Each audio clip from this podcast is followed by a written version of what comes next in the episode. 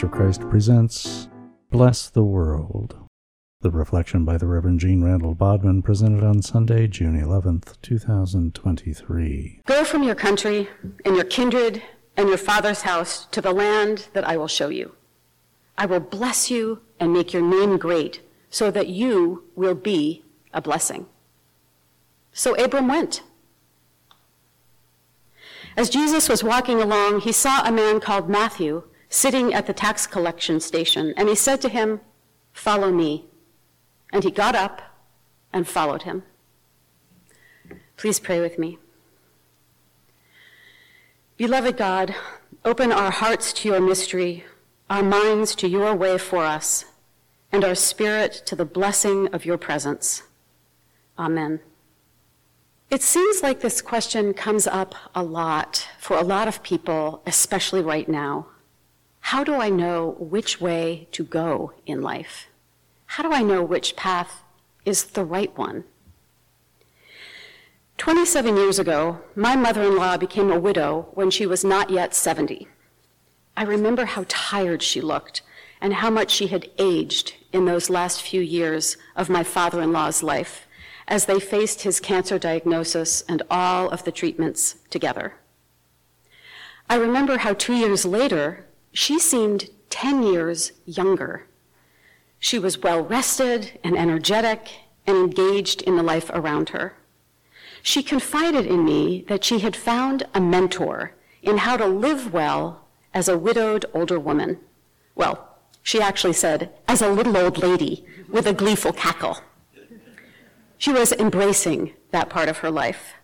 Her, her mentor, her friend Billy, was a friend from church who was 10 years older, also widowed, energetic, always elegant, but with a delightful twinkle in her eye. She was kind, but she was nobody's fool. She was full of fun. I just follow her example, Gloria told me. Whatever it is, if Billy can do it, I can do it. A few years later, when Gloria, my mother in law, started to acknowledge that she was having just a little trouble with her memory, just, you know, names. Well, okay, dates now and then, I can't keep straight. I can't always remember them. But she said breezily, That's all right. Billy will remind me. And she did. She checked in on Gloria by phone every day and reminded her which was the day for book club and which the day for choir rehearsal.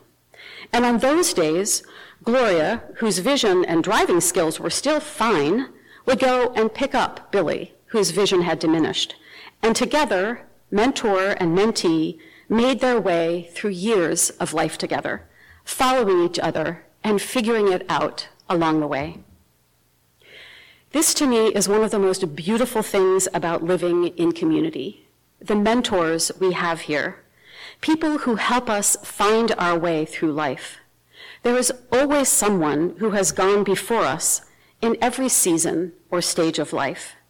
Graduations and job searching, parenting or deciding not to, empty nesting, illness and all the stages of treatment, major moves, divorce and remarriage, retiring, sobriety and recovery, surviving loss, all the things that challenge our human lives and offer us opportunities. We have people who have gone before us. And we have people who are willing to share their experience of that part of life with us as we enter our own journey of life. People whose path we may follow, or at least whose experience can echo ours as we forge our own path. This is one of the reasons it was so important to me to raise my two sons in a church community, so that they would see people living through all the different stages of life and not just see them from afar, but know them up close, care about them, and know that they were cared for in return. People living their lives following the way of God as best as they could, and willing to share their lives with my sons and encourage them along their way. I wonder a lot about young people who don't have multi generational community to draw from, and I wonder how they live their lives, what that, what that loss might be for them that they don't even know that they're experiencing. Today's readings offer us two call stories stories of people making huge turns in the path that they had been on to a new kind of living. Each one was sure that they were hearing the voice of the holy, calling them out of one place or one occupation into something new. In our first reading, we drop down into Genesis in chapter 12, where the saga of Abraham and Sarah begins. This is the story that sets in motion the history of the Jewish people. These are the ancestors of our faith. The first 11 chapters of the book of Genesis cover the so called primeval history. It's a collection of ancient accounts and fables gathered across different eras and authors. There are two stories, two different, quite different stories of creation the story of the flood and the people who survived it, and the story of the Tower of Babel and the scattering of humanity across the earth. With that primeval history as background, the narrative shifts to Abraham and Sarah and the covenant that formed the people of God. Out of all the people on the earth, Abram and Sarah's people were called to be the people of God. The cycle begins, as we heard Ethelyn read for us, with Abram living peacefully in his father's household in the city of Haran. When out of the blue, he hears God speak to him now, I have a lot of questions about that as someone who doesn't hear an audible voice of God very often in my life. How exactly did Abram hear God? What does that mean? Maybe it's enough to picture it as godly play, the children's curriculum does. They write, One night, God brought Abram outside. He looked up into the sky. And God came so close to Abram and Abram came so close to God that Abram knew what God was saying. However, it happened, the story that got passed down was that God spoke to Abram with a command and a promise. A command to move to a new place, to leave behind his father's household, the land that he owned, the land that he was would inherit from his father, to leave all of his kin, to leave everything that determined his identity and gave his life security. To leave all that behind and travel to a land whose name he did not know, a land he had never seen and perhaps didn't even know existed. He received a command do this.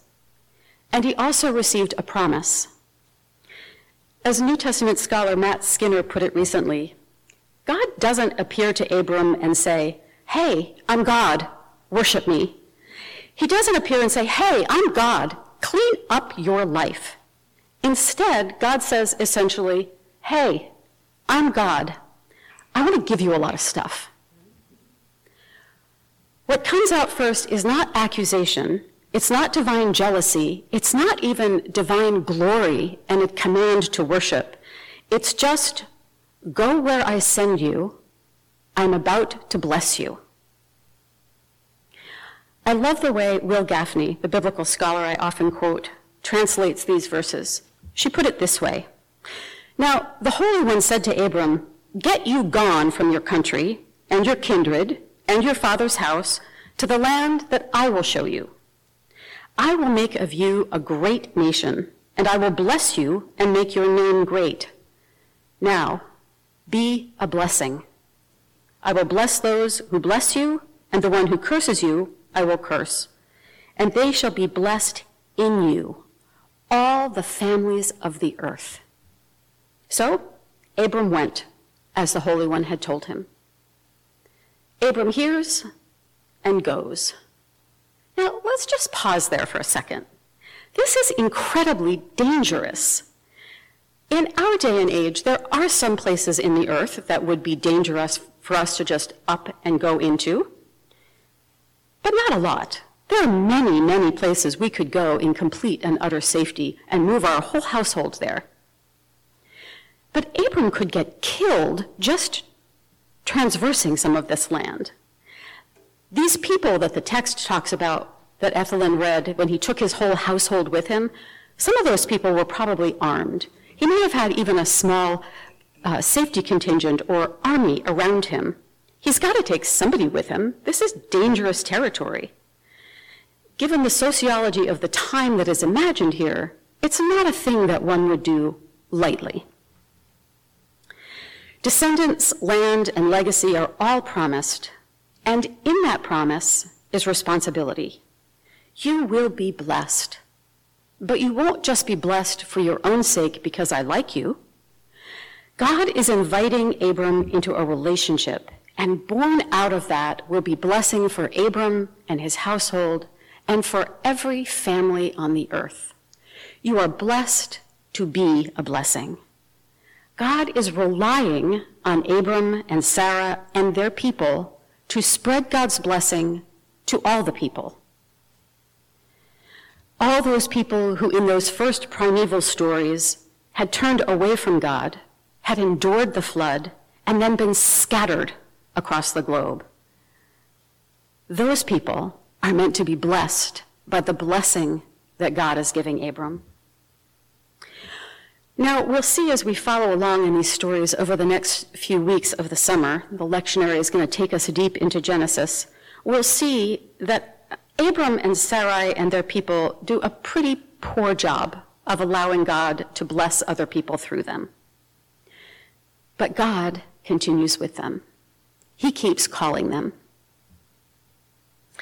This ancient story invites us to ask how and in what way are we as people who, has received, who have received the blessing of God's the blessing of God's presence, how are we called to be a blessing to the world?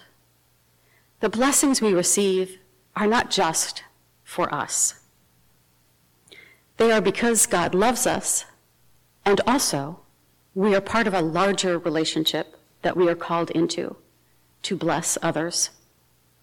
How are we called to do this as individuals?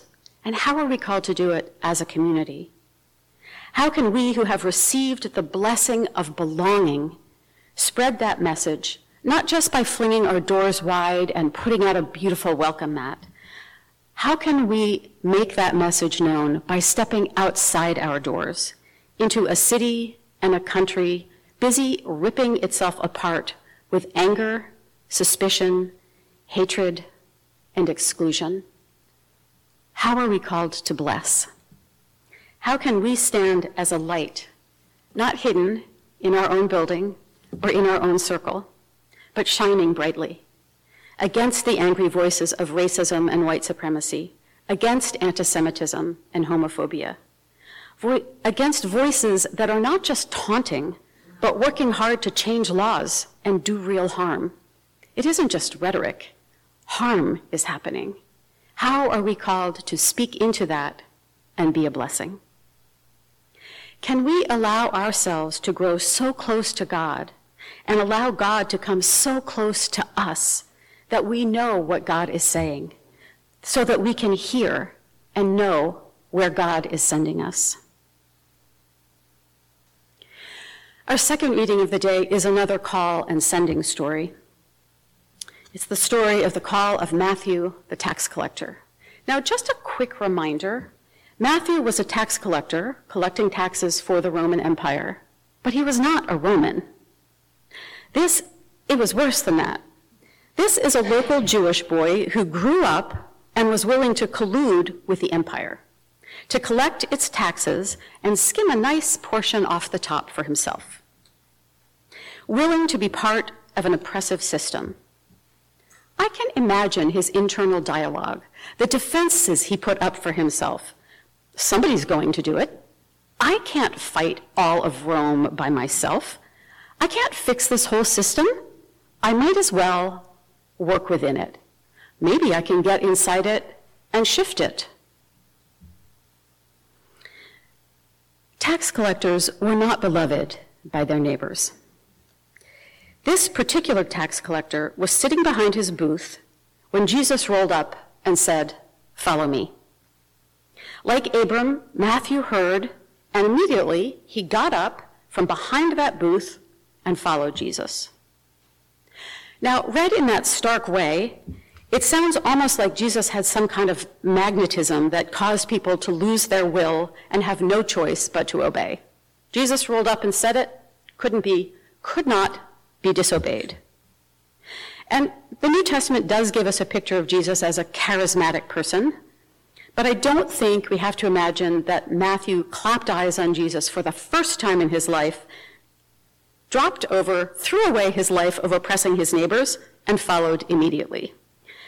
I imagine that from his perch there at the tax booth, the kind of place where people who were transporting their farm goods and their fishing uh, collection had to stop and pay before they could move down the road. I imagine that from that vantage point, Matthew has watched Jesus as he went about teaching and healing. I think he's heard what Jesus has to say. He's heard enough that when Jesus called him by name, he gets up and he goes.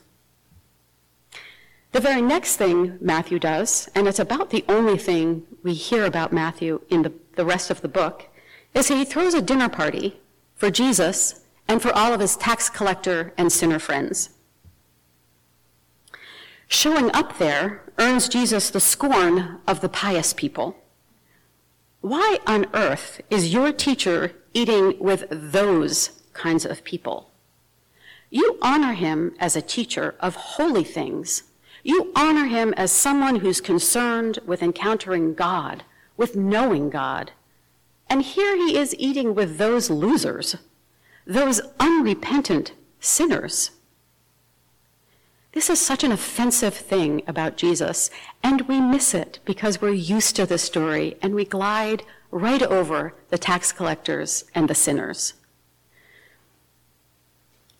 But if Jesus were to come in our day and have dinner with the people that we know are oppressing others in our neighborhood, if he sat down to dinner with those people, I think we'd be offended. Jesus hasn't come to call the righteous, he's come to call the sinners.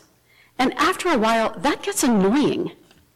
In any system where folks are connected, that folks are connected to for stability, for finding the right way, anywhere where we've been following the rules and trying to do the right thing, to watch somebody sit down with those people, that's offensive. That's hurtful. It seems to those Pharisees and those pious people that Jesus is dragging the holiness of God right through the mud. And I can imagine some people in our world that if I saw Jesus having dinner with those people, I'd be shook right down to my toes, and I'd be mad. But Jesus says, Those who are well have no need of a physician. Those who are sick have need. The oppressors need to be with me, and I need to be with them. He quotes Hosea and says, I desire mercy, not rituals. Go and learn what that means. The invitation of these two texts, which are both beautiful and also a little bit hard, is to look around where we are in our own individual lives and in our life as a community and ask, where do I see myself in this text?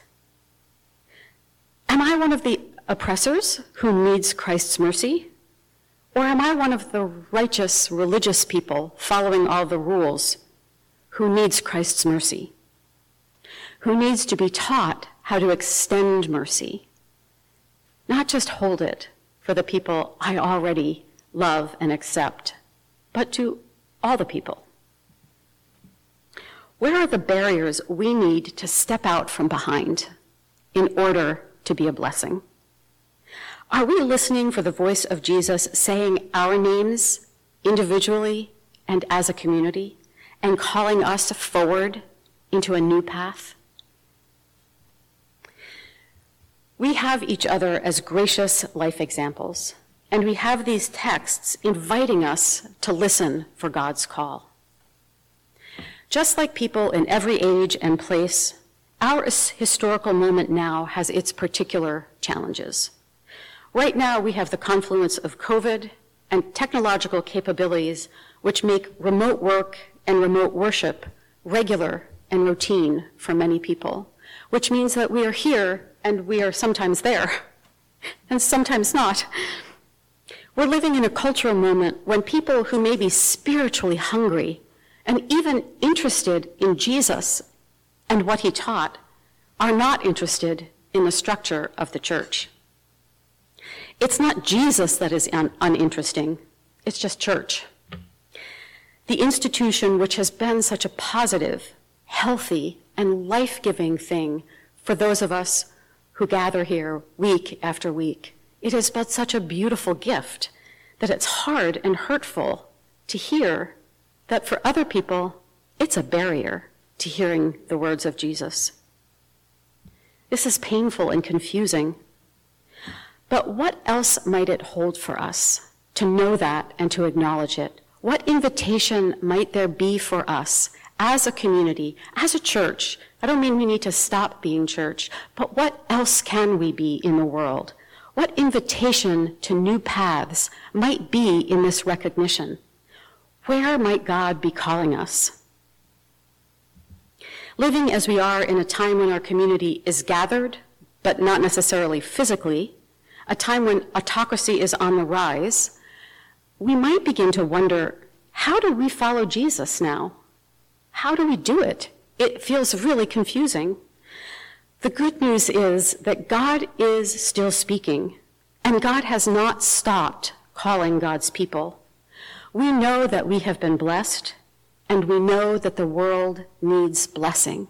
That is a perfect place from which to begin.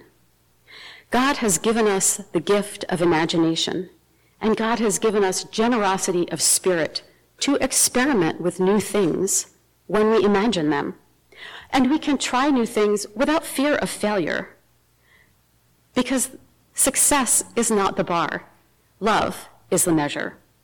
And we have the promise that the risen Christ is with us to the end of this age and to the end of every age. When church as an institution flourishes and when church as an institution seems quiet and like a barrier, Christ is with us. And from this place, we can bless the world. Amen.